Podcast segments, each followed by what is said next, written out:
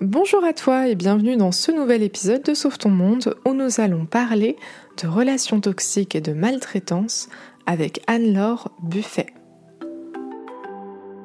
Je reçois essentiellement des personnes euh, adolescents et adultes qui euh, sont ou ont été ou se ressentent comme victimes d'une maltraitance intrafamiliale, conjugale euh, et un peu sur le plan professionnel, mais c'est pas ce que je fais le plus.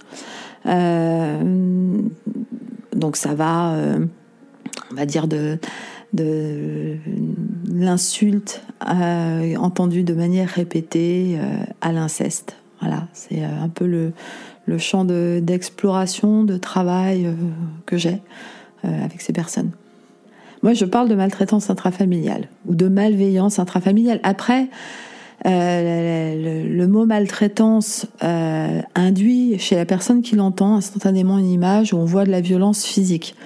Donc moi, c'est la maltraitance au sens général, donc on va dire la violence au sens général, qui comporte euh, la violence physique, la violence psychologique, la violence verbale, la violence sexuelle, la violence économique, toute forme de violence à partir du moment où quelqu'un la, vit est une maltraitance pour cette personne si elle l'a des effets qui sont négatifs, euh, voire nocifs, voire mortels sur son intégrité physique ou psychique. Alors, il faut déjà distinguer plusieurs situations. C'est si on prend l'enfant par rapport à ses parents, les parents par rapport à leurs enfants, parce qu'il y a des enfants qui sont euh, sacrément toxiques pour leurs parents, ou dans le cadre amical, ou dans le cadre conjugal, euh, sentimental, amoureux, euh, on ne s'adresse pas aux mêmes individus et ce ne sont pas les mêmes individus qui vont venir nous voir. Un adulte qui développe une relation sentimentale, affective, amoureuse, et j'inclus dedans amicale, hein, parce que l'amical, euh. Euh, et qui ne se retrouve plus à un moment dans cette situation est un adulte. Alors il peut avoir ses blessures d'enfant, il peut avoir ses souffrances d'enfant, mais c'est un adulte qui vient un enfant tout petit, le nourrisson, et puis le bébé, et puis l'enfant, n'a comme euh, euh, compréhension du monde que ce que ses parents lui renvoient. Donc euh, un enfant tout petit, de fait, un enfant de 4, 5, 6, 7, 8 ans, va, va très difficilement comprendre que ce qu'il vit peut être de la violence. Même s'il y a les informations à l'école, même s'il y a les informations dans un cercle peut-être sportif, c'est très compliqué pour un enfant, et on le voit chez les adultes quand ils doivent parler de leurs parents, c'est très compliqué pour un enfant d'admettre qu'il y ait une réelle violence, et une violence même objective, donc au regard de la loi, euh, qui soit commise contre lui par ses parents. Dans le cadre, euh, encore une fois, sentimental, donc d'adulte à adulte, de personnes autonomes en principe à personnes autonomes en principe, c'est pas tout à fait le même contexte, puisque nous sommes en principe à l'âge adulte suffisamment construits, je dis bien en principe, pour pouvoir observer ce que nous vivons et euh, essayer de comprendre si ça nous convient, ce que ça nous apporte, ce que ça nous retire, comment on le vit, etc. Donc euh, les, prises de conscience et la manière dont les personnes se présentent ne sont pas forcément les mêmes.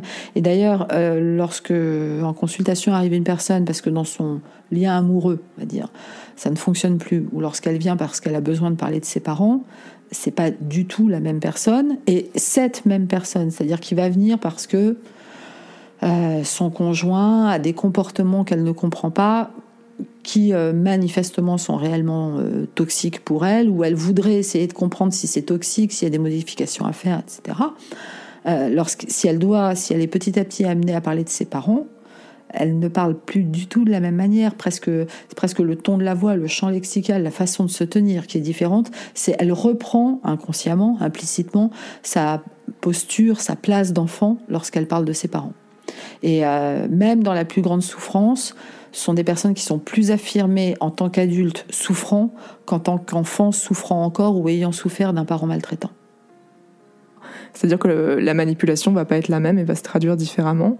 Alors c'est là où c'est c'est un sujet qui est euh, qui me passionne, euh, vous le savez, euh, et, qui est très très complexe à aborder parce qu'en fait il y a vraiment des schémas et des comportements très caractéristiques qu'on retrouve dans toutes les situations. Si on prend le fonctionnement de l'emprise, ça fonctionnera toujours schématiquement de la même manière. Toujours. Et euh, si on prend la chronologie, le vécu d'une personne, on retrouve toujours les mêmes phases, alors pas euh, aux mêmes périodes, hein, euh, mais on retrouve toujours des espèces de cycles qui se mettent en place. Toujours.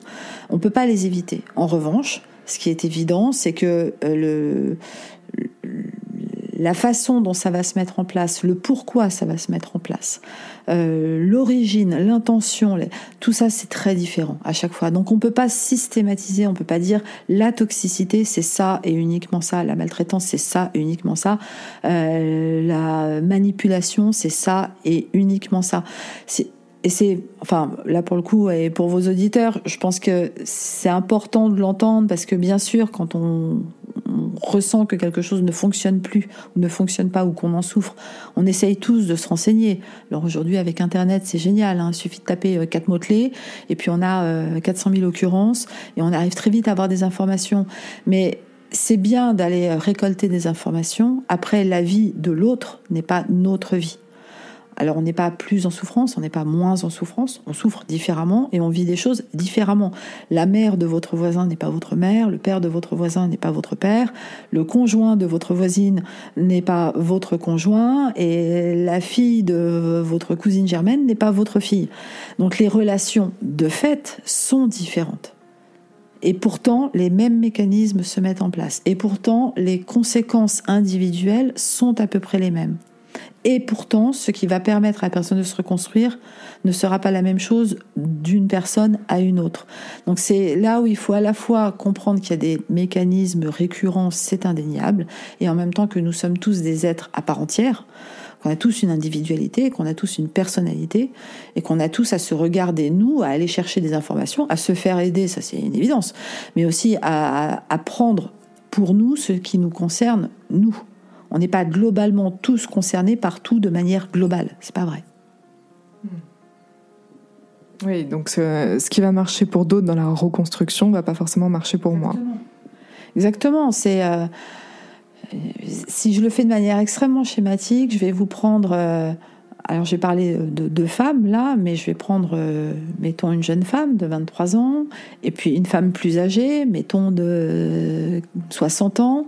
Euh, celle de 23 ans est en couple depuis un an, celle de 60 ans est en couple depuis 30 ans.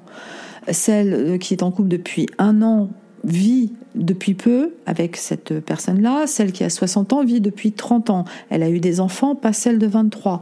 Elle est née, si elle a 60 ans, elle est née, si je ne me trompe pas, puisqu'on est en 2020, en 1960. Celle qui a 23 ans est née, si je ne me trompe pas, en 1997, à peu près. Euh, les parcours de vie sont de fait différents. Ce que la société a transmis au-delà de la maltraitance, ce qu'elle a vécu, ce qu'elles ont chacune vécu, ce qu'elles ont appris, désappris, mal appris, tout ce que vous voulez, n'est pas la même chose. Donc ce qui va fonctionner pour l'une n'est peut-être pas ce qui fonctionnera pour l'autre, et c'est pas une qui a raison et l'autre qui a tort. Ce sont deux personnes différentes. Et on peut pas se dire, ben, ça marche pour tout le monde et ça marche pas pour moi. C'est quelque chose que j'entends extrêmement souvent en consultation, c'est mais les autres avancent, les autres arrivent à s'en sortir et moi j'y arrive pas. Alors déjà, ça veut dire quoi s'en sortir? Ça veut dire quoi? Parce que faut pouvoir le définir. Quand est-ce que je vais considérer que je m'en suis sorti Est-ce que c'est parce que j'ai rompu? Est-ce que c'est parce que j'ai plus de contact? Est-ce que c'est parce que euh, ben, contact ou pas contact, j'arrive à mettre une distance Est-ce que c'est parce que émotionnellement je suis plus touchée? Est-ce que c'est parce que la culpabilité j'ai réussi à la mettre de côté? Ça veut dire quoi S'en sortir? Donc il faut quand même construire quelque chose au-delà du terme. Il faut pouvoir visualiser quelque chose. La difficulté étant de pouvoir se projeter dans un quelque chose. Et puis ça avance, mais ça avance, mais euh, sauf qu'on vit pas avec euh, des, euh, des décamètres au pied pour voir si on a bien fait chaque jour 10 cm ou 30 cm sur notre parcours de vie. Alors en plus, vous en tant que voyageuse, vous savez très bien que la, la, temporalité du voyage est importante et la temporalité du voyage en reconstruction, si on pouvait le dire comme ça, sans, sans y mettre un ésotérisme quelconque, mais si on pouvait le dire comme ça, ça dépend aussi de chacun et on peut faire une, belle, on va dire une espèce de belle progression pendant quelques temps, et puis à un moment être fatigué, parce que c'est fatigant, c'est fatigant physiquement, c'est fatigant émotionnellement. Donc euh, on a besoin aussi de faire des pauses, parce que il nous arrive quelque chose dans notre vie, parce que mine de rien, pendant qu'on se reconstruit, on vit aussi. Donc on doit travailler, on doit gagner notre vie, le système le veut, perdre notre vie à faire quelque chose. Si on n'aime pas son travail, on doit payer des impôts, on doit payer des factures, on doit aller chercher les enfants à l'école, on doit faire des choses. Et par moments, bah, ça fait un tel cumul qu'on n'est plus en état d'être dans un, maintien concret de la reconstruction au quotidien. Ce à quoi je compare systématiquement cette reconstruction quand c'est sur le plan psychique et affectif, mais systématiquement, hein, donc euh, je ne vous livre pas un scoop, je suis désolée, c'est euh, la rééducation après un grave accident de ski, de voiture, de ce que vous voulez, mais un grave accident qui fait qu'on a passé un certain temps à l'hôpital. Euh, immobilisé avec euh, ben, les jambes, les bras, euh, peut-être même le, langage, le fonctionnement cérébral qui se mettent à dysfonctionner. Et donc toutes les séances de rééducation nous permettent de récupérer au maximum, et jamais à 100%, hein, mais de récupérer au maximum ce qui a été abîmé, voire détruit par l'accident. mais pendant toute cette rééducation, pendant ce réapprentissage de la marche par exemple, euh, il y a des, jours où ça va aller mieux. Donc la personne va faire un progrès en rééducation, en kiné, et elle va être félicitée, et elle va se féliciter, et le lendemain, elle va hyper motivée en salle de kiné, et elle n'y arrive pas. Et elle va faire moins bien que la veille. Et c'est pas qu'elle est plus nulle que la veille, c'est pas qu'elle est plus faible que la veille, c'est que c'est un autre jour. Alors après, oui, c'est euh, pourquoi j'y suis pas arrivée, pourquoi c'est aussi douloureux aujourd'hui, pourquoi est-ce que ça me... Là, si je reviens à la reconstruction euh, sur le plan affectif et psychique, pourquoi est-ce qu'aujourd'hui j'en peux plus? Et c'est aussi s'accorder le droit de se dire, ah oui, au fait, il y a un truc, c'est que je suis un être humain. C'est le, seul, le seul petit détail que j'ai oublié, c'est que je suis un être humain. Alors, bah, ça allait super bien pendant un mois, ça allait super bien pendant deux mois. Puis aujourd'hui, ça va moins bien. Et j'ai le droit de me poser, et j'ai même le droit de pleurer, j'ai même le droit d'être en colère. Et ça ne veut pas dire que tout ce que j'ai vécu là pendant quelques mois de mieux-être n'a servi à rien. C'est simplement, j'ai encore des émotions, j'ai malgré tout des émotions, et je vais même dire, je suis en train de me réapproprier des émotions. J'ai le droit de pleurer. Alors bien sûr, si c'est s'asseoir, se mettre à pleurer euh, pas le 1er janvier, c'est encore censé être un peu festif. Euh, le 2 janvier au matin, au matin, se mettre à pleurer et continuer à pleurer le 30 décembre, parce que le 31, on essaye de pas trop pleurer, donc avoir pleuré pendant 363 euh, jours, là, ça s'appelle une grave dépression, c'est un autre problème. Mais on a le droit, certains jours, de dire j'en peux plus je suis fatiguée, ça, ça marche moins bien. Aujourd'hui, j'ai pas envie. Aujourd'hui, j'ai peur. Aujourd'hui, j'ai la trouille de pas m'en sortir. Aujourd'hui, j'ai eu un flashback par rapport à mon vécu. Aujourd'hui, j'ai croisé quelqu'un qui n'est pas du tout la personne qui m'a maltraité, mais ça a fait un écho à mon passé. C'est douloureux. On a le droit parce que nous sommes humains. Et, euh, et à toutes ces personnes qui, dans leur processus de reconstruction, récupération d'elle-même, retrouvaille d'elle-même, j'aime bien le mot retrouvaille parce que c'est une nouvelle rencontre avec soi, euh, qui arrive parfois complètement abattue en disant mais alors là j'en ai marre, j'en ai marre, j'en peux plus, j'y arriverai jamais.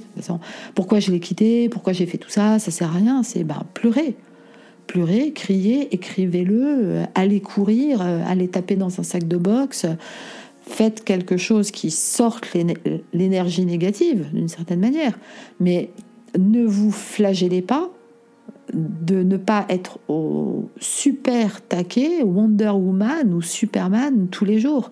C'est pas grave. Ce qui est grave, c'est de se culpabiliser de ça, parce qu'en fait, ça signifie bien qu'une forme, euh, une espèce de réplique de la toxicité est là et qu'on la laisse prendre le dessus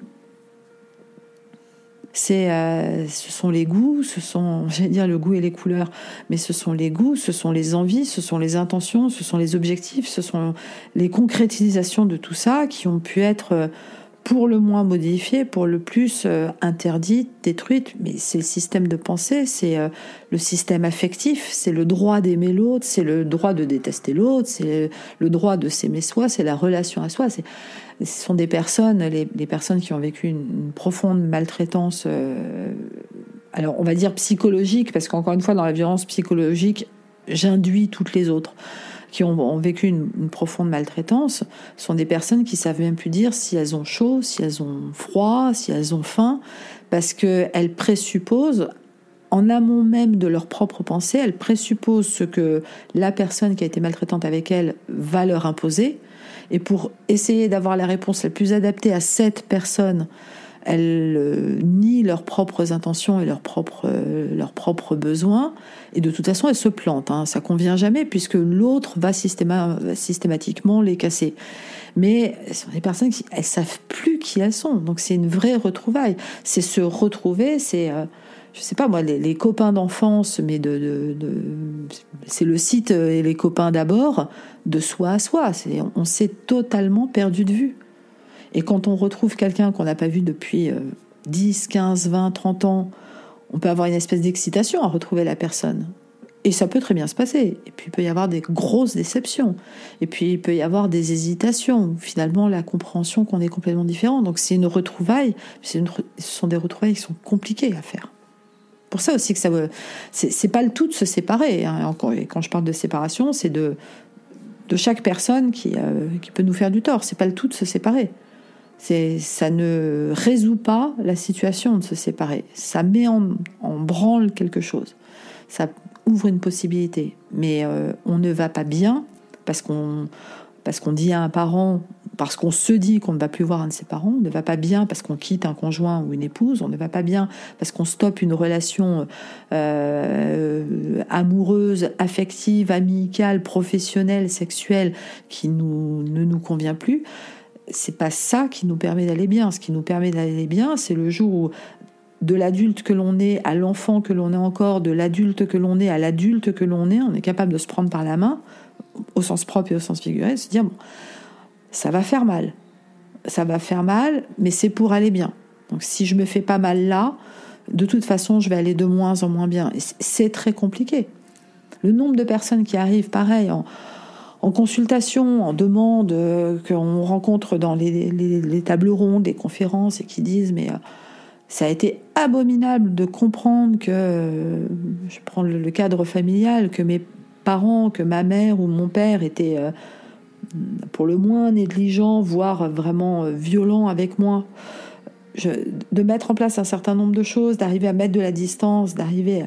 et plus je me sépare, et moins je vais bien parce qu'il y a cette espèce de pensée magique qui est si je dis stop, euh, je vais m'en sortir.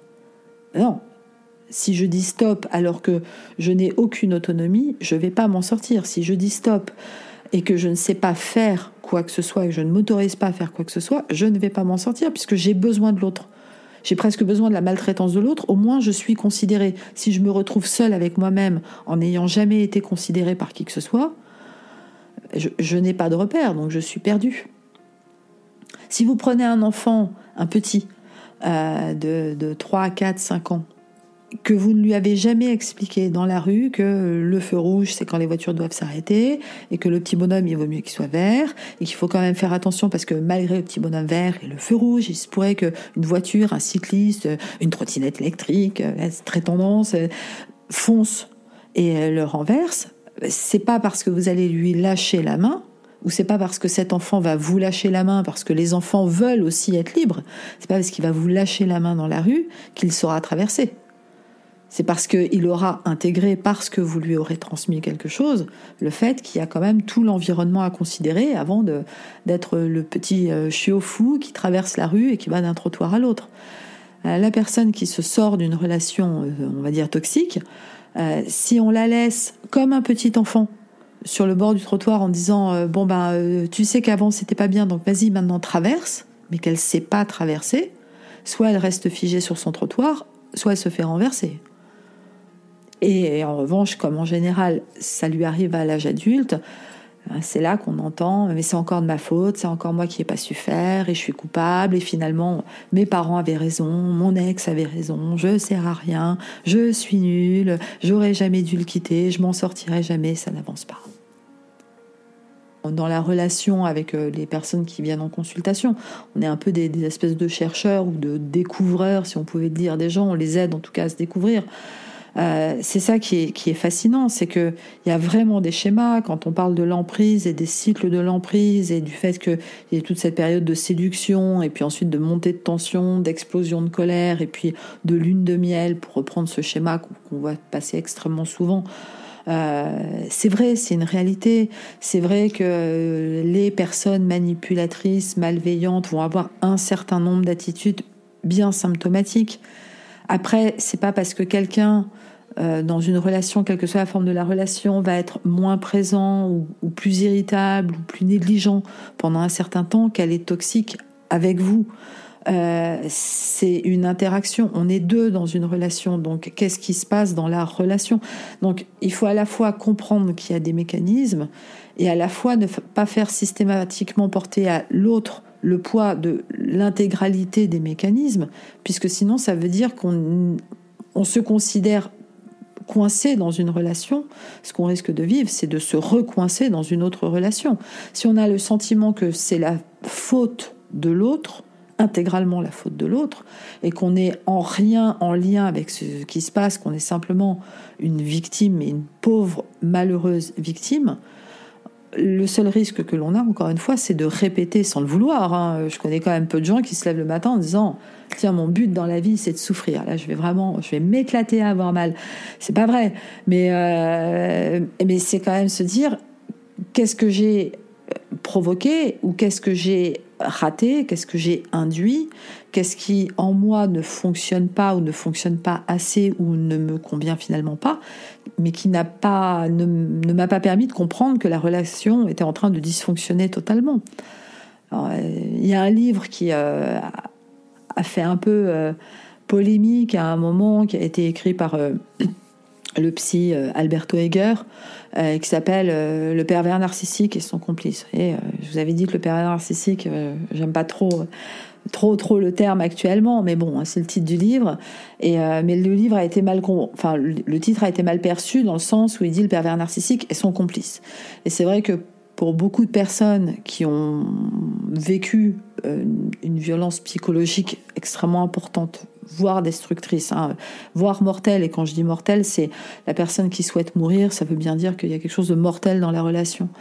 Si on lui dit, alors qu'elle essaye de comprendre ce qui se passe, elle essaye de s'en sortir, elle souffre euh, mille morts, et si on lui dit, euh, vous êtes complice, euh, là, c'est pour elle, c'est totalement dévastateur.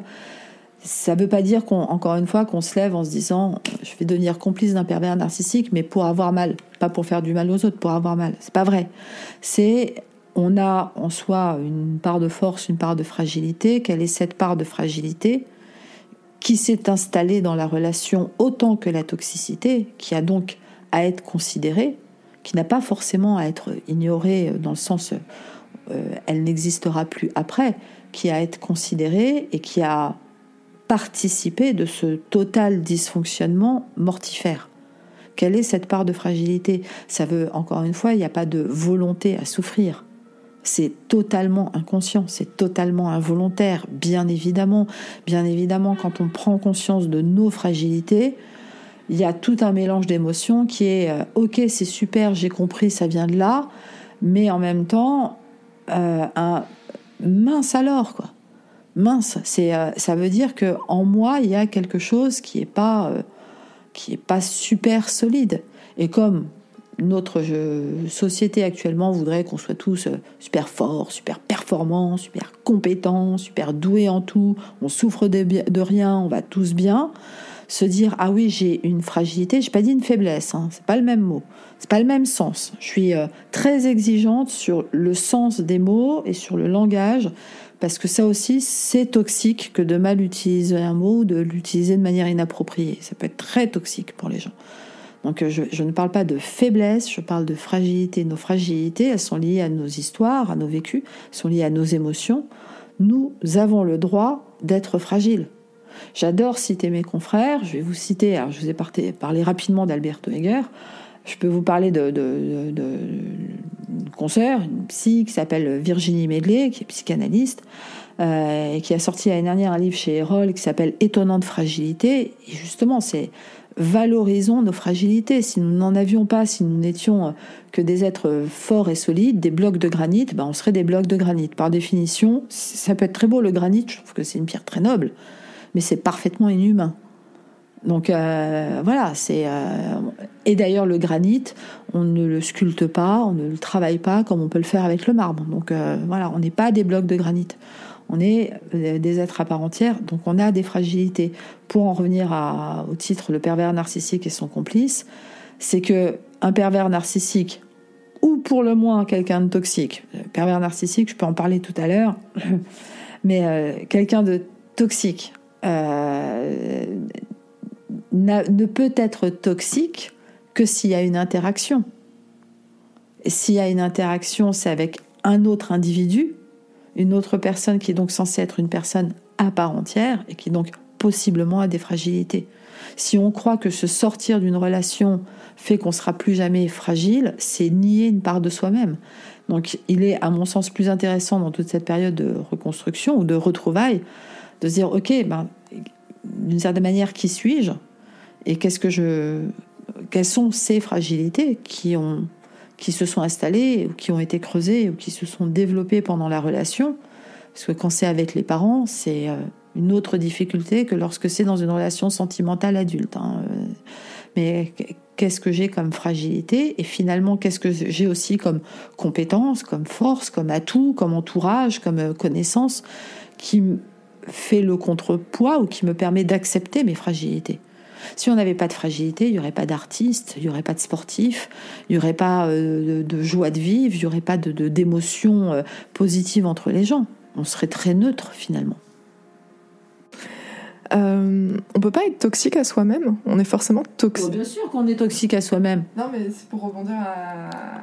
ouais, parce que vous avez dit que forcément, quand on est toxique, on n'est pas tout seul. Il faut qu'il y ait forcément, enfin, quelqu'un autour pour, euh, pour exprimer ça.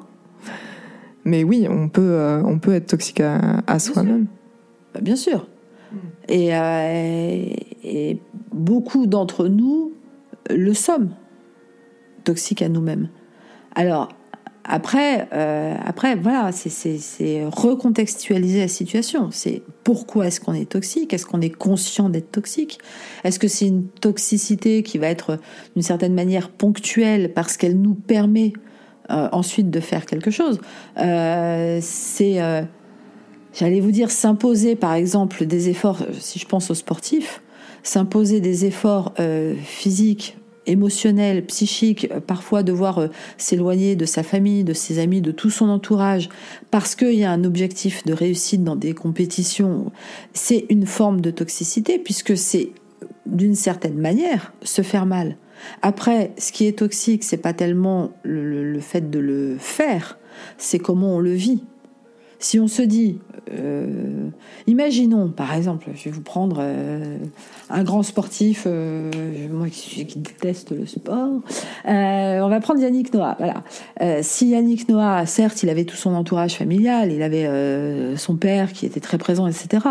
Mais si pour devenir le Yannick Noah qui a remporté Roland Garros en 83, et je vous parle de mes souvenirs d'anciennes combattantes, s'il avait Enfin, si le choix c'était tu coupes avec tout le monde, ah, mais tu deviendras un grand sportif, euh, ou tu ne coupes avec personne et tu renonces à être sportif, Bon, à la limite, il fait le choix d'être sportif, très bien. Mais si c'est se réveiller tous les matins en se disant c'est mon choix, mais ça me rend malheureux, mais je le supporte pas, mais j'y arriverai pas, mais je m'en sortirai pas, mais c'est trop difficile pour moi, il n'admet pas cette rupture qu'il s'est imposée. Donc il y a une forme de toxicité à s'imposer une rupture. Alors là, vous me direz, je vous dis, Yannick Noah, c'était un champion, il était euh, enfant et ado quand il a dû s'éloigner d'une part de son entourage.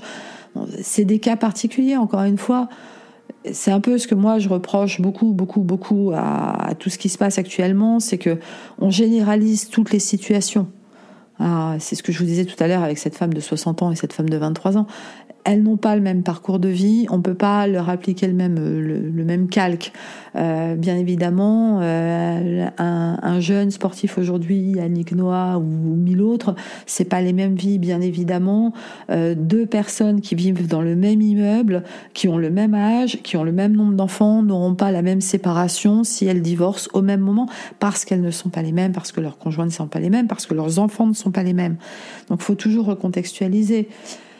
Maintenant, euh, il y a un moment où il faut pouvoir admettre que vis-à-vis de soi-même, euh, quand on est rentré dans un schéma dont on prend conscience, quand on est rentré dedans ou mis dans un schéma dont on prend conscience, si euh, on n'a pas encore les clés pour en sortir, c'est une chose et c'est pas de la toxicité vis-à-vis de soi-même. Si on cherche les clés pour en sortir, mais que finalement toute euh, proposition concrète est rejetée, on n'est pas vraiment bienveillant avec soi-même. Et si on refuse, si on refuse de prendre une quelconque euh, clé qui nous, euh, qui nous est proposée, il y a une forme de toxicité vis-à-vis de soi-même. Parce que c'est bien de comprendre qu'on souffre, euh, est-ce qu'il est nécessaire de rester dans la souffrance? Est-ce que c'est un, état dans lequel on doit être indéfiniment? Non. Alors euh, oui, c'est vrai qu'on entend des personnes dire euh, mais je, c'est pas mon choix que de continuer à souffrir. Oui, encore une fois, je l'entends, je le sais. Euh, je, ne connais pas, ou sinon c'est une pathologie, ça s'appelle le masochisme, c'est une psychose, ça se traite, voilà, ça se traite difficilement. C'est un autre problème. Je ne connais pas de personnes qui délibérément cherchent à souffrir, mais qui euh, implicitement peuvent être toxiques avec elles, oui, il y en a. je l'évoque euh, dans certains de mes livres. Euh, Guy Corneau, s'il a écrit Victime des autres, bourreau de soi-même, c'est pas parce qu'il avait envie de s'occuper ce jour-là, c'est bien parce qu'il y a des personnes qui se retrouvent bourreaux d'elles-mêmes. Alors encore une fois, elles en sont pas conscientes, mais elles ont tellement inscrit de croyances, elles ont tellement inscrit de schémas, elles ne se proposent tellement pas de possibilité de reprendre le contrôle de tout ça, elles ont tellement peur de reprendre le contrôle de tout ça qu'elles finissent par être des bourreaux pour elles-mêmes. Vraiment. Alors oui, on peut être toxique pour soi.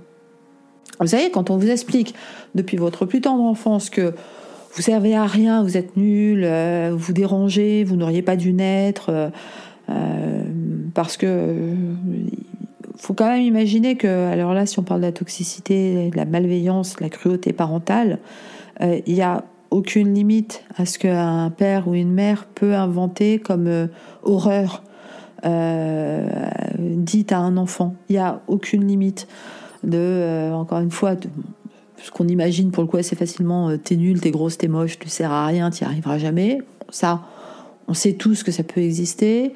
Ah, j'aurais mieux fait de t'abandonner, j'aurais, t'aurais mieux fait de crever à la naissance, j'ai raté mon avortement, toi ou un paquet de merde, je préférerais le paquet de merde. C'est des choses que certaines personnes entendent. Donc euh, c'est vrai que comment se dire euh, je ne suis pas ça, puisque la personne qui m'a conçu ou la personne qui m'a mise au monde, qui donc est censée en principe m'aimer, ne me voit que comme euh, un tas d'ordures, pour essayer de reprendre un langage correct, c'est quasi inconcevable. on, on vit quand même encore avec cette certitude que les parents aiment leurs enfants. Et ce qui est d'ailleurs assez frappant, c'est euh, que Dieu sait que des livres sur le sujet, il y en a. Dieu sait que des livres, des films sur le sujet, il y en a. Des reportages, des documents, etc. Il y en a. Que lorsque ça commence à toucher, alors tant que ça reste, on va dire, dans le domaine plus ou moins imaginaire, parce qu'il y a un média entre l'histoire et nous, ok, c'est très bien, c'est affreux, on pleure, c'est abominable. Comment est-ce qu'un parent peut faire ça? Très bien. Mais on reste assez détaché. Quand ça commence à toucher l'entourage plus ou moins proche, ça devient moins compréhensible. Donc il y a déjà une remise en cause de la parole qui est de la personne qui est en souffrance. C'est oui, mais quand même peut-être, peut-être qu'elle a mal compris, peut-être qu'elle a mal vécu, peut-être c'est quand même pas possible. Et si c'est soi-même, si on est soi-même concerné par cette maltraitance parentale, il y a le, besoin, la volonté euh, permanente d'aller chercher la preuve que le parent est maltraitant et dans le même temps d'aller chercher la preuve que en fait on n'a pas compris en tant qu'enfant et que le parent n'était pas maltraitant. Et que si on avait agi autrement, si on avait fait autrement, si on avait vécu autrement, le parent n'aurait pas été ce qu'il a été. Il y a un constant besoin pour l'enfant de chercher une excuse, non pas une explication, mais une excuse à son parent. Parce que c'est incalculable le fracas que ça met dans la tête d'un être humain que de se dire euh, mes parents, encore une fois, donc mon origine, ce qui fait que je vis, n'a voulu que ma mort c'est euh, impossible. C'est la chose la plus terrible qui soit dans l'existence de quelqu'un. Alors bien sûr, je souhaite pas que pour éviter d'avoir un parent maltraitant, il vaille mieux avoir un conjoint maltraitant. Euh, c'est pas pas génial non plus, mais euh, mais avoir un parent maltraitant, c'est c'est quelque chose qui est euh, totalement totalement incompréhensible, totalement. Donc il y aura systématiquement le besoin d'aller chercher des miettes de toutes petites choses où il y a eu un tout petit moment où le parent, peut-être même dans le mensonge le plus complet, se comportait comme un parent normal. Pour essayer de croire qu'il a quand même pu être aimant. Euh, détruire, détruire un être humain, finalement, puisqu'on parle de toxicité depuis tout à l'heure, détruire un être humain, c'est quoi? C'est pas forcément lui donner des coups sur la tête, c'est pas forcément l'insulter. Euh, encore une fois, la maltraitance, on lui colle tout de suite des, images extrêmement violentes, mais, euh, mais qu'on arrive à concevoir de façon tangible. Mais si je vous ignore, aujourd'hui on parle de ghosting, donc euh, c'est très bien d'avoir eu besoin d'aller chercher des mots anglais pour signifier des comportements que nous avons, mais en France, le mot ignorer quelqu'un existe. Voilà. donc moi, je vais parler d'ignorer ou de l'ignorance qu'on attribue à quelqu'un. Euh, si je vous ignore, c'est-à-dire euh, je suis, euh, vous êtes ma fille, puisque je pourrais être votre mère, vous êtes ma fille, quoi que vous me demandiez, quels que soient vos besoins, quel que soit le moment de la journée, de l'année, depuis toujours, je vous ignore, je vous calcule pas, je vous vois pas, je ne vous caresse pas dans le sens de la mère à l'enfant. je fais mécaniquement le strict nécessaire pour que personne ne me juge, c'est-à-dire vous serez à peu près propre et à peu près nourri, à peu près couché, mais rien d'autre. Euh, donc vous n'existez pas, vous ne vivez pas comme un être humain à part entière, je vous tue. Je vous tue de ma pensée, je vous tue de mon relationnel, je vous tue de mon émotion, et je vous tue, c'est-à-dire que je vous interdis le droit d'en avoir. Donc vous n'existez pas. Enfin, je, sais que la médecine a fait beaucoup, beaucoup, beaucoup de progrès, mais euh, je ne crois pas du tout qu'un embryon décide de s'implanter dans l'utérus d'une femme qui n'a pas. Euh, enfin, voilà, ça n'arrive pas comme ça. Euh, c'est soit parce qu'il y a eu justement une violence que la femme a vécue, hein, donc là on parle de viol, soit c'est parce qu'il y a une grossesse accidentelle, disons-le, ou le plus souvent désirée. Donc euh, il n'y a pas euh, tout d'un coup, euh, c'est pas la Vierge Marie. Hein.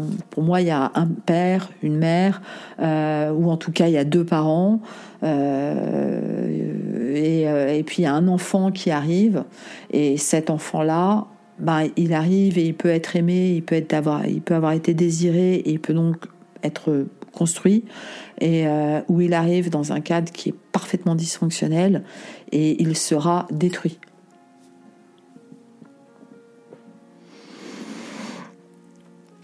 Est-ce que vous croyez au transgénérationnel? On va dire, je suis quelqu'un, enfin, j'ai une personnalité très cartésienne. J'ai, euh, je suis assez sceptique, donc j'ai besoin d'assez euh, d'éléments assez concrets quand même euh, pour y donner un sens. Mais je ne suis pas qu'une sceptique. Donc si je reste dans le courant sceptique et scientifique, il est quand même aujourd'hui montré avec l'épigénétique qu'il y a des choses que nous véhiculons, que nous engrammons génétiquement et que nous véhiculons et que donc possiblement nous transmettons, et à commencer par les traumatismes. Donc euh, si vous avez eu un grand-père euh, ou une grand-mère qui a vécu, on va dire, quelque chose auquel je, pense chaque, chaque personne qui écoute ce podcast peut s'identifier, c'est-à-dire qui a vécu la guerre, parce que de, de près ou de loin, tous Aujourd'hui, nous avons été touchés par la guerre. quelqu'un qui a vécu la guerre, qui a vécu un traumatisme pendant la guerre, que ça soit lié euh, à la destruction de sa maison, à la famine, à une migration forcée, à la, enfin, ce traumatisme-là s'inscrit.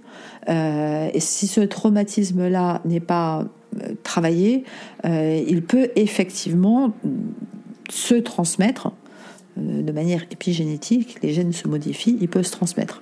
je vous l'ai dit très très vite, euh, si ça intéresse vos auditeurs, il faut vraiment aller euh, lire dessus. Il y a plein d'études maintenant qui ont été faites, des études françaises, des études suisses, des études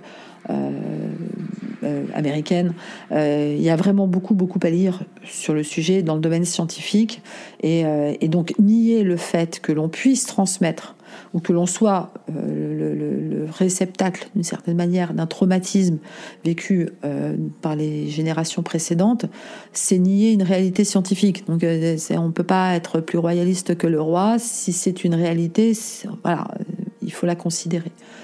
Après, si on parle du transgénérationnel au-delà de l'aspect scientifique, dans un courant plus spirituel, on va dire, plus, plus proche de, tout ce qui touche et à la psychologie et entendu au sens très large, au développement personnel, à la compréhension de soi, à la connaissance de soi. Je suis, je suis d'accord sur une certaine transmission du transgénérationnel euh, si on reste enfin, si on ne, fait pas tout porter au transgénérationnel. C'est-à-dire que ne doit pas être euh, une manière de se décharger de quoi que ce soit. Hein. C'est pas euh, aller chercher des, des explications à l'extérieur de soi, oui. Aller chercher des excuses, non. Donc le transgénérationnel n'est pas responsable de tout parce que sinon, il y a un moment, on va être obligé de remonter à Adam et Ève. Et là, ça fait super loin. Et euh, je veux bien avoir mal aux côtes euh, certains jours, mais c'est certainement pas la faute de Ève et euh, la faute de Adam. Et donc, il faut pas non plus que ça devienne une espèce de, de science faussement exacte qui nous fasse absolument rechercher parce qu'on va pas bien aujourd'hui la cause dans les générations précédentes. Il y a forcément une arrière-grand-tante ou un arrière-arrière-grand-père qui a vécu quelque chose qui fait qu'aujourd'hui, on a un problème dans notre vie. Pas faut pas y mettre de côté un peu trop chamanique dans tout ça. Maintenant, ce qui est certain, c'est que euh, les, les euh, différents traumatismes, au-delà de l'épigénétique, les différents traumatismes qui ont pu être vécus dans les générations précédentes et qui ont été tus, pour le coup, qui ont été dissimulés, deviennent des secrets de famille qui se transmettent d'une manière ou d'une autre et qui interrogent d'une manière ou d'une autre. Et on retrouve, pour le coup, euh, des phénomènes, euh, on va dire à certaines dates anniversaires par exemple, mais des phénomènes récurrents. Il y a, et c'est vrai, ça a été constaté parfois, maintenant l'échantillon est peut-être pas suffisamment important pour pouvoir y attacher un poids scientifique, mais c'est tout de même une réalité. Dans les familles où il y a eu euh, ce qu'on appelait les faiseuses d'anges, donc avant le droit à l'avortement, euh, mais dans les familles où il y a eu des faiseuses d'anges, il peut se retrouver à des générations suivantes des femmes qui ont des difficultés à avoir des enfants, voire qui sont stériles. Mais est-ce que c'est vraiment lié au fait que trois générations avant, il y avait des faiseuses d'anges? Je crois au transgénérationnel tant qu'il reste rationnel, tant qu'il reste euh, accessible à l'intelligence rationnelle tout faire porter à quelque chose qui est totalement détaché du, du rationnel, pardon, donc un transgénérationnel, on va dire un peu chamanique, euh, me dérange fortement. Parce que c'est aller vers une pensée magique, c'est aller vers une croyance qui nous dépasse, c'est aller vers quelque chose euh, qui ne nous appartient pas, mais qui prend le contrôle sur nous et sur lequel on n'a aucun pouvoir. Et je crois quand même que justement par rapport à, toutes les relations toxiques, par rapport à tout ce qu'on peut vivre, par rapport à tout ce que ça peut modifier en nous, tout ce que ça peut détruire en nous, si en plus on fait porter trop de, de, croyances à, quelque chose auquel on n'a absolument pas accès, on se dérègle. Et alors là on se dérègle vraiment et on se met sans le vouloir sous le contrôle d'autre chose parce qu'on va aller chercher des, des, des moyens de compenser, on va aller chercher des réparations là où elles sont pas possibles on est quand même des êtres humains en principe doués d'intelligence, principe. Euh, on n'est pas obligé d'être euh, particulièrement orienté vers la psychothérapie pour, euh, pour se retrouver et pour se guérir. Hein. Moi, je connais beaucoup de personnes qui s'en sortent par l'écriture, qui s'en sortent par le sport, qui s'en sortent par une création artistique, par le voyage, par, mais à condition de le ramener à soi pleinement à un moment et sans s'en remettre systématiquement à quelque chose qui relève de la croyance. Faut être un peu. Sinon, on passe d'une croyance toxique si on passe d'une emprise toxique à une autre forme de toxicité qui peut avoir des aspects très bienveillants, c'est euh, qui peut être euh, extrêmement même euh, confortable et très cocooning en aspect, mais qui nous appartient pas puisque c'est quelqu'un d'autre que nous qui nous dit pour aller bien, il faut que tu te comportes comme ça, il faut que tu fasses telle chose et c'est normal que tu n'ailles pas bien parce que le transgénérationnel, parce que les cercles de lumière, et puis alors après on peut aller beaucoup plus loin dans les délires d'ailleurs. Mais euh, j'aime bien quand même qu'il y ait quelque chose de, de réel et que la personne, quelle qu'elle soit, soit capable de dire ça me convient, ça ne me convient pas, mais au moins c'est moi qui fais le choix. Et une fois que ça c'est inscrit, ça n'empêche pas de se retourner vers euh, certaines formes de spiritualité. C'est possible, mais se construire solidement soi, c'est important. Réfléchissez, autorisez-vous à ne pas être d'accord. J'adore quand en consultation, les gens disent Alors là, je ne suis pas du tout d'accord. Je dis Mais c'est super. C'est super que vous ne soyez pas d'accord avec moi parce que euh, ce que je pense n'est peut-être pas la réalité, ce que je ressens n'est peut-être pas la réalité, ce que je vous propose n'est sans doute pas votre réalité. Donc plutôt que de vous dire ah oui oui et de rentrer chez vous en disant bon ben Anne-Laure elle a dit ça donc ça doit être ça, hein, vaut mieux se dire ah oui mais non en fait euh, en y réfléchissant ça me convient pas donc euh, j'en reparle. Hein, faut pas avoir honte, on a le droit d'être en désaccord, faut en reparler, mais de dire euh, si ça convient pas, ça convient pas. Après, bien sûr, si c'est à chaque fois que en thérapie on propose quelque chose, la personne dit bah non, c'est une autre difficulté. Mais euh, on a le droit d'être d'accord et on a le droit de ne pas être d'accord. Et c'est pas pour ça qu'il va y avoir un conflit. C'est simplement, là encore, c'est petit à petit s'affirmer, puis se dire, ben, si ça me gêne, si je suis coincé, si je me sens mal, j'ai le droit de le dire. Et si le thérapeute l'entend pas, c'est le thérapeute qui est malveillant. C'est pas moi qui ai tort. Hein. Vous savez, le, à défaut de, penser euh, à des forces qui nous domine. Euh, je pense que notre corps est un super. En fait, c'est un super copain, notre corps, si on veut bien l'écouter.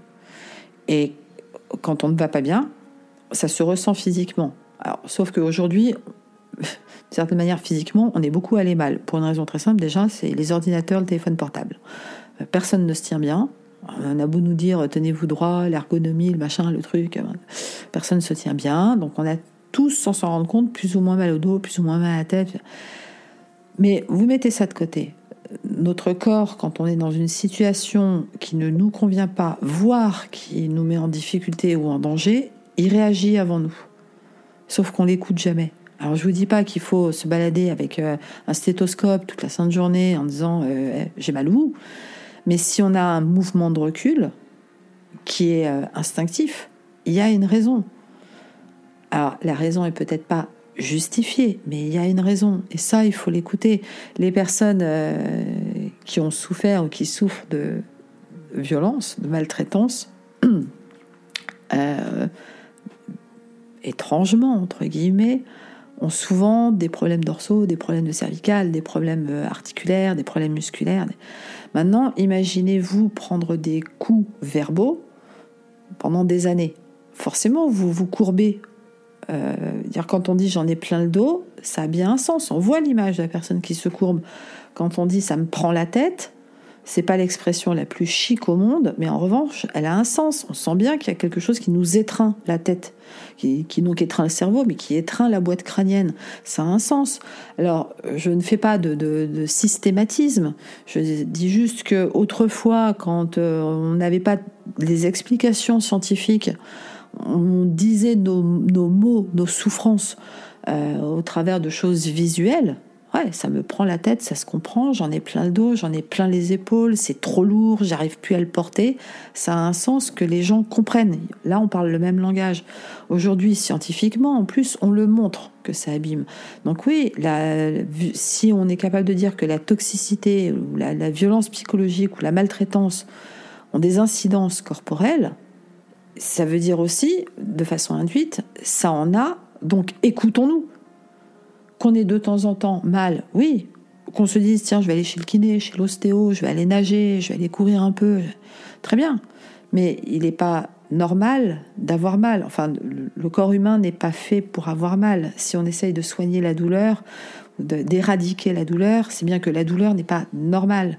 Donc, puisque c'est pas normal d'avoir mal, si notre corps a mal, c'est qu'il est en train de nous dire quelque chose, quoi que ce soit, mais c'est qu'il est en train de nous dire quelque chose. Alors, il faut soigner, faut corriger la douleur si c'est possible, mais il faut aussi peut-être aller euh, reformuler son histoire euh, avec euh, un professionnel, quel qu'il soit. Et puis poser les choses et se dire ah ben ouais, je reconnais, j'admets, j'accepte d'avoir vécu ou de vivre encore une situation qui m'abîme. Et maintenant, qu'est-ce que j'en fais?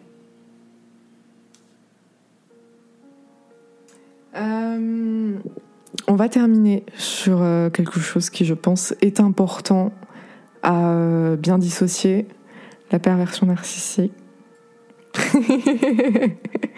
Parce que je, je, pense qu'en effet, ce terme, il est souvent employé, souvent dit, et c'est important de recentrer les choses là-dessus. Vraiment. Qu'est-ce que vous pensez de l'appellation perversion narcissique? L'appellation non contrôlée. Voilà.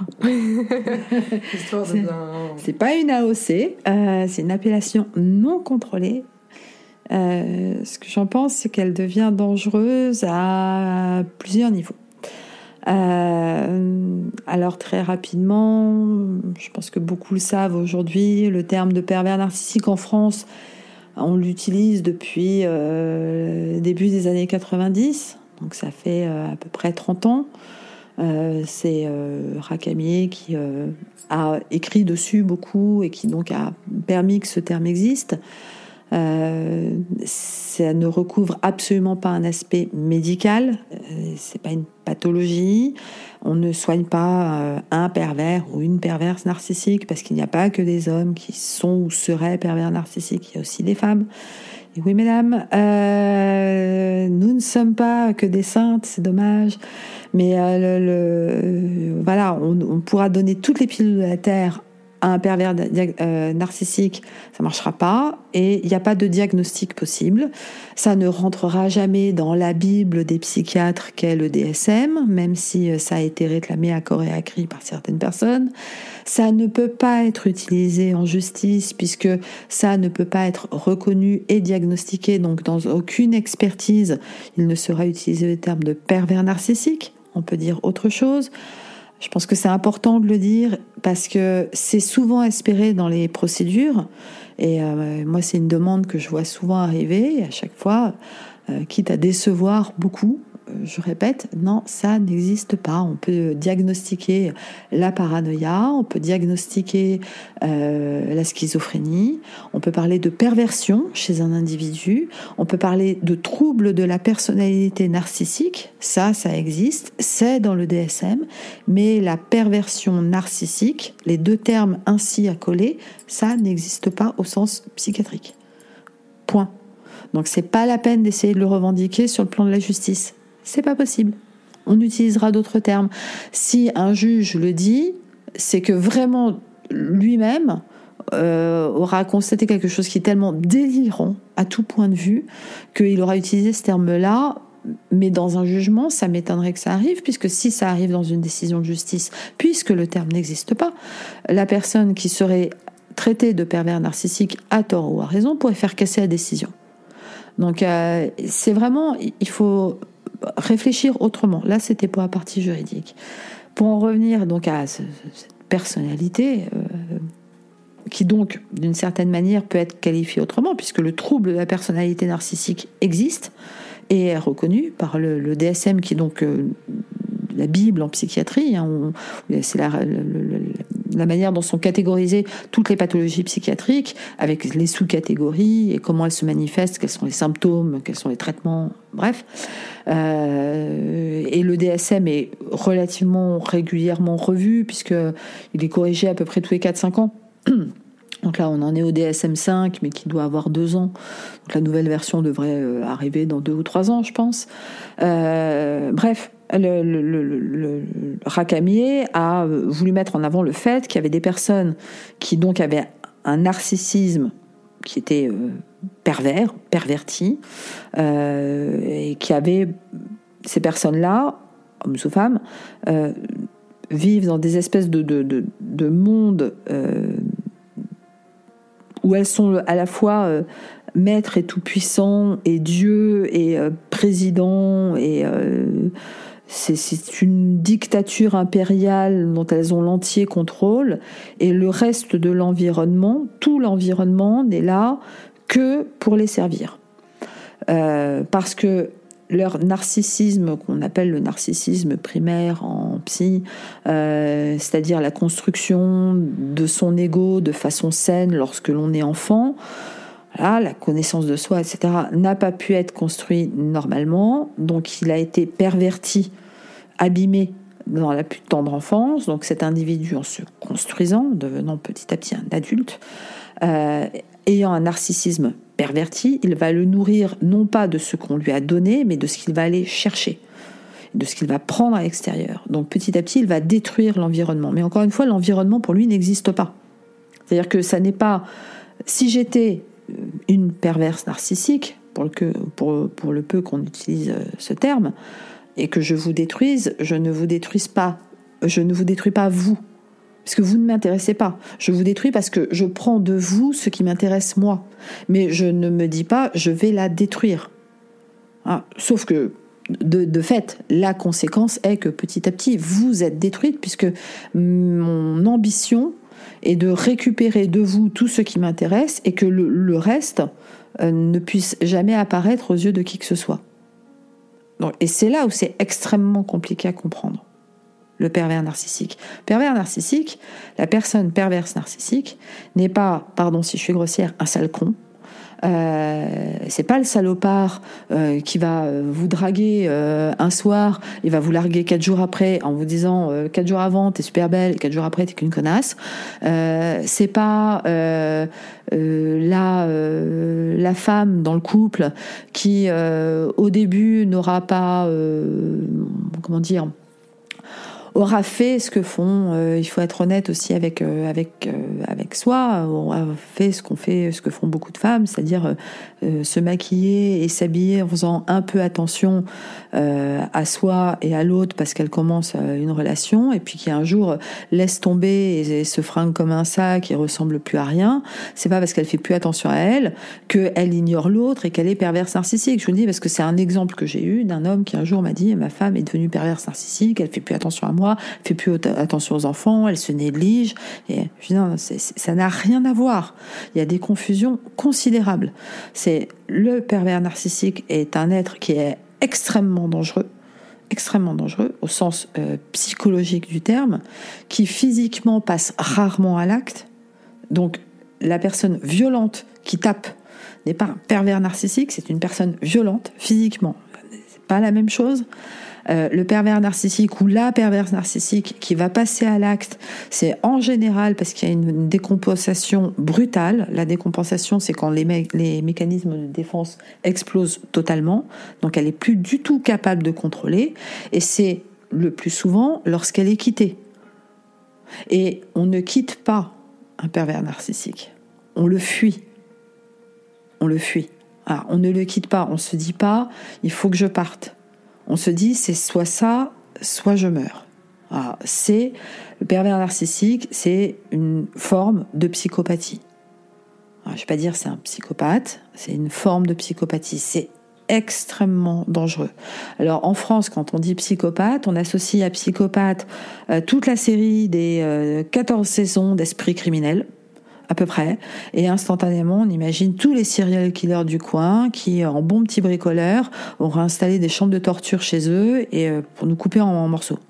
Ou sinon, on se refait euh, les euh, cinq ou six sauts qu'il y a eu, et pareil, on voit que des trucs atroces. C'est pas ça. Hein.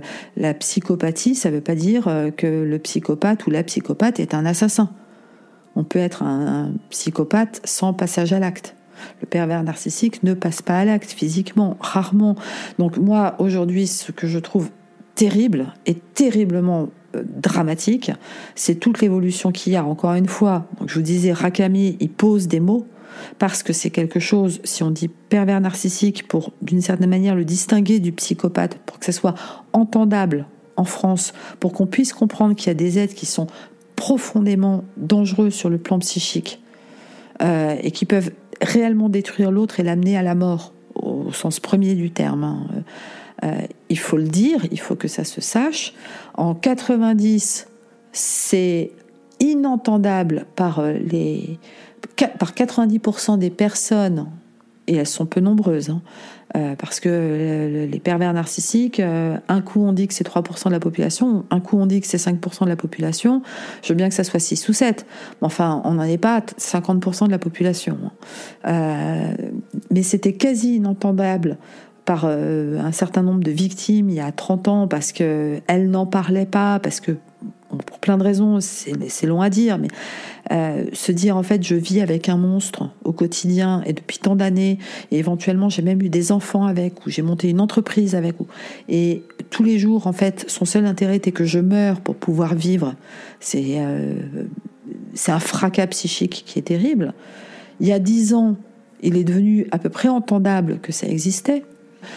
Euh, moi, ce que je vois arriver, et je fais le constat, mais je ne suis pas la seule à faire le constat quand on, propose des consultations pour essayer d'aider quand même des personnes en très grande souffrance, c'est qu'il y a 30 ans, euh, c'était euh, impossible ou très très compliqué de faire entendre à quelqu'un qu'elle est au quotidien maltraitée par son parent ou son, dans sa vie conjugale.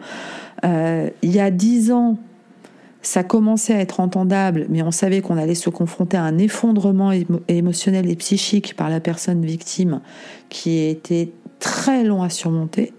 Et aujourd'hui, les conséquences de tout ça, c'est que si on dit à quelqu'un que oui, c'est vrai, objectivement, elle souffre d'une maltraitance.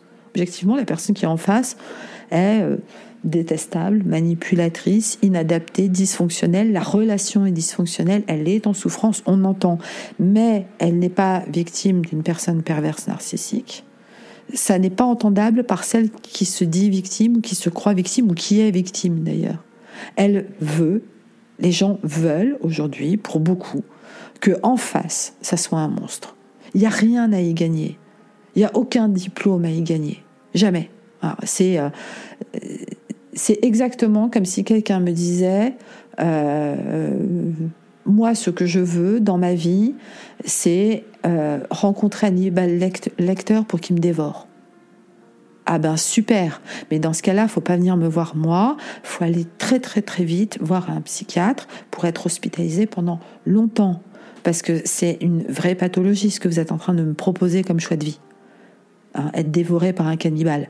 C'est donc me dire euh, je veux absolument que euh, mon père, mon mari, ma femme, mon enfant soit un pervers narcissique, non, non. Et d'une certaine manière, c'est pas grave s'il l'est pas.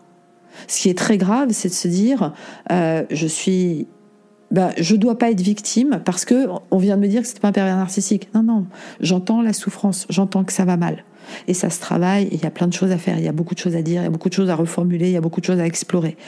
Mais ça n'est pas grave de souffrir de quelqu'un qui n'est pas pervers narcissique. Il faut en faire appel au discernement et à l'usage du mot, de dire j'ai été maltraité dans mon enfance par un parent négligent, par un parent manipulateur, par une personnalité narcissique, euh, par euh, euh, un parent abandonnique. Oui, ils ne sont pas tous des pervers narcissiques.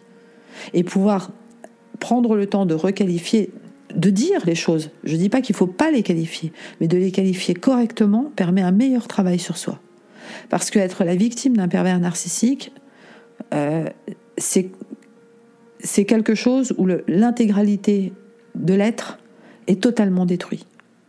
Totalement. C'est-à-dire qu'il n'y a, presque plus de possibilité de se raccrocher à une réalité pendant longtemps.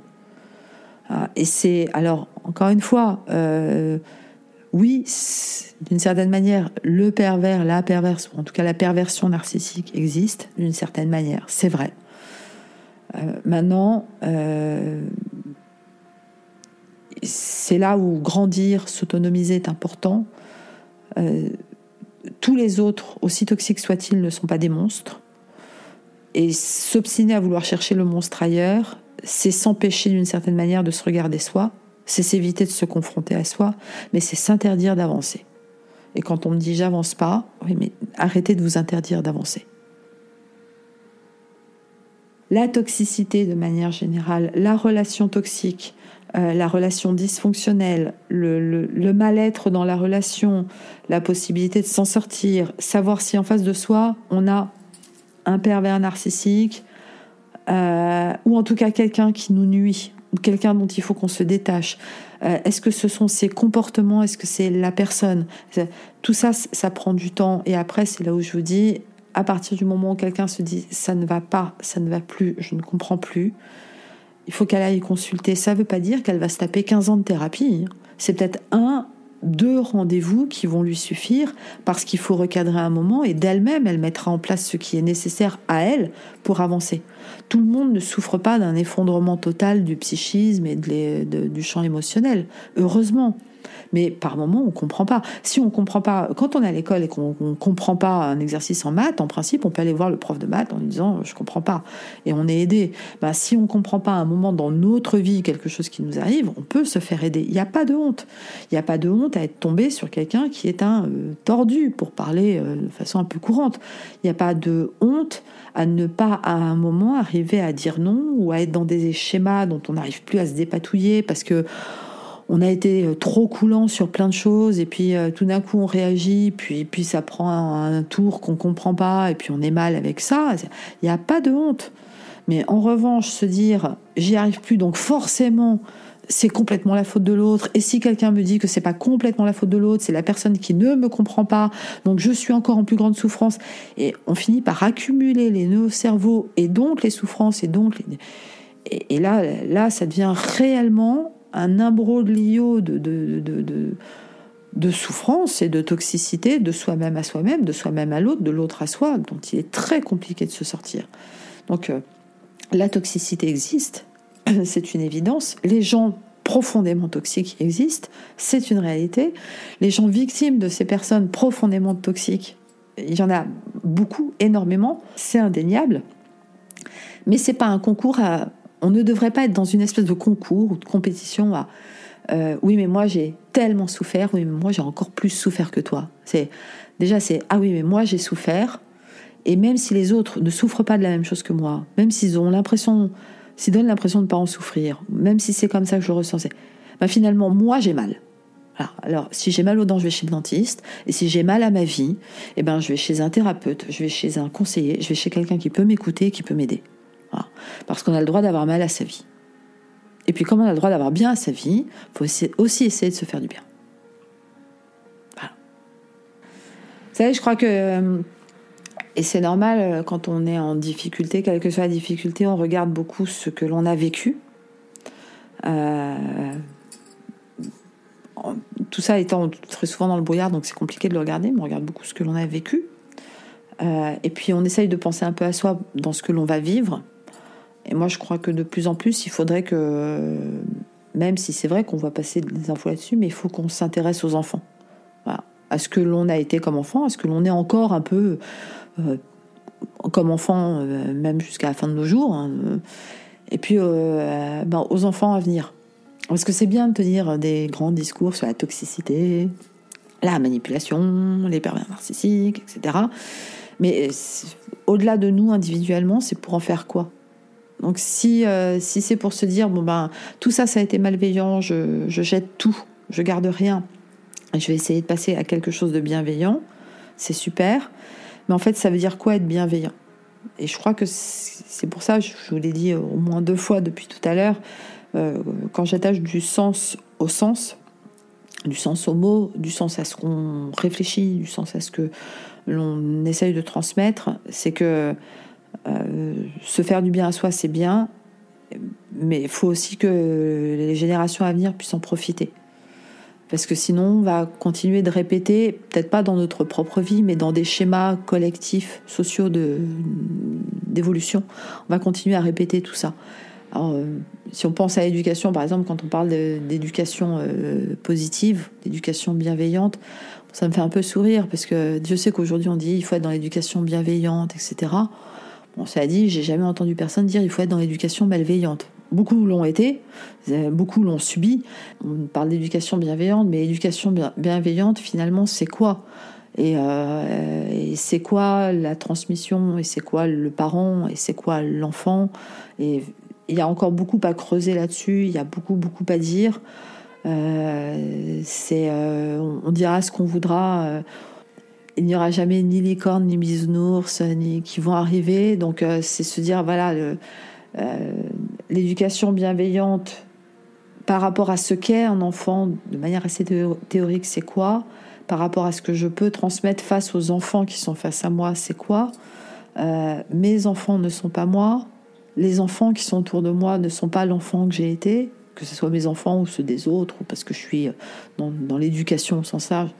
Pas ce sont d'abord des individus, chacun à part entière. Donc je m'adresse à 1, 2, 3, 30 individus à part entière. Euh, je vais peut-être me planter, parce qu'on ne réussit jamais tout. Je vais tenter de faire au mieux. Euh, j'accepte de me remettre en cause. J'accepte de me dire, ben là, ça n'a pas été génial, donc euh, j'améliore quoi, et j'accepte de ne pas être parfait. Et c'est petit à petit aussi que peut-être on arrivera à modifier un certain nombre de choses. Je pense que c'est important peut faire plein de choses, on peut réfléchir plein de choses, on peut en transmettre plein autrement, en étant euh, conscient, en étant un peu autonome, mais aussi en, travaillant ensemble et puis en se disant, bah, euh, voilà, en gros, on prend le chantier et on en fait quoi? Merci à toi d'avoir écouté cet épisode de podcast. Mets un 5 étoiles si tu as aimé ce que tu as entendu. Donne-moi ton avis en commentaire et abonne-toi à cette chaîne pour être averti des nouvelles sorties. On se retrouve très vite pour encore plus d'épisodes. En attendant, je t'envoie mes ondes les plus positives.